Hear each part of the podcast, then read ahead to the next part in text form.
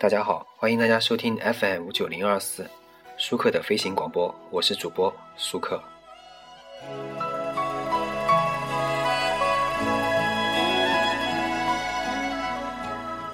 这一期节目呢，我们来说一下演员张学友啊。我们之前说了歌神张学友，那我们来说一下演员张学友。张学友作为演员呢，他的演技如何呢？啊，我们说一下张学友呢，他是呃，可以评价这么评价啊。张学友的演技可以算是，呃，野兽派的代表人物之一，或者说是最野兽派的人物。这个门派的特点就是啊，反应流。什么叫反应流呢？导演今天叫我哭，我就哭；叫我笑，我就笑；叫我阴险，我就阴险；叫我搞笑，我就搞笑。话说回来啊，作为四大天王里面最不帅的那一位呢，张学友呢，也从来不把自己当成一个帅哥来看待。他也不需要像华仔那样演谁都像刘德华。也不需要像黎明那样演什么角色都像贵公子，他和这个郭富城也不一样，走的也不是完全一个路数。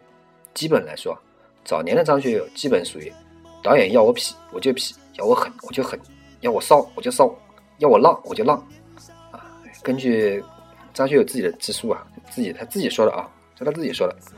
他说早些年拍戏啊，哪有那么多准备工作，还看剧本啊、酝酿感情啊什么的，不可能。晚上九点半，直接从录音棚出来去摄影棚，剧本都不看，导演直接说：“你你你你就你啊，台词几句，呃，怎么怎么怎么怎么怎么来吧。”这个周星星同学啊，这个在《喜剧之王》里面弄了一大堆啊，这个什么斯坦尼斯拉夫斯基理论啊，什么从外到内再到外啊，什么一点点狡猾的调皮啊，折腾半天，直接被人发一掉。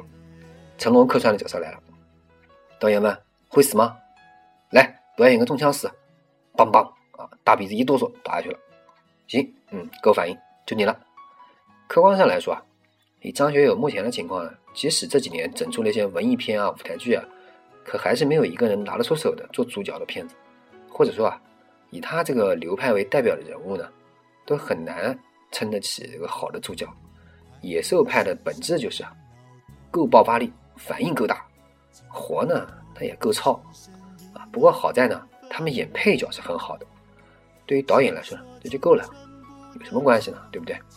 弄出一个帅哥当主角容易的很，弄几个够配角、够反应的配角，确实头痛的很。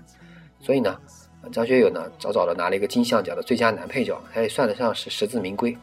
啊，这个周星星呢，在这个《喜剧之王》里面绞尽脑汁的想，哎呀，如何在舞台上啊，在角色的这个生活环境中。和角色完全一样的、正确的、合乎逻辑的、有顺序的，像活生生的人那样去思考、希望、祈求和动作，需要如何从内到外笑，需要如何从外向内收。对于这一切啊，成龙就拍拍他肩膀，啊，用点心，你用点心就做就行了。学友呢，张学友就是这样，用点心，来点反应，其实当不当主角又有什么关系呢？是不是？所以，呃，作为一个演员啊，张学友呢，他可以算是一个优秀的演员，但是他还是可以算是角色以配角居多，基本上主角非常少啊。所以怎么说呢？大家可以看一看他演的电影啊，比如《旺角卡门》里面演一个苍蝇啊，《江湖》里面演左手，《东邪西毒》里面演洪七公，《喋血街头》里面演阿辉，可以说配角演的还是非常不错的。呃，今天的节目呢就做到这啊。今天讲张学友呢，可能会讲的稍微短一点。好，谢谢大家收听 FM 五九零二四，我是主播舒克，欢迎大家关注我的微博、微信、QQ。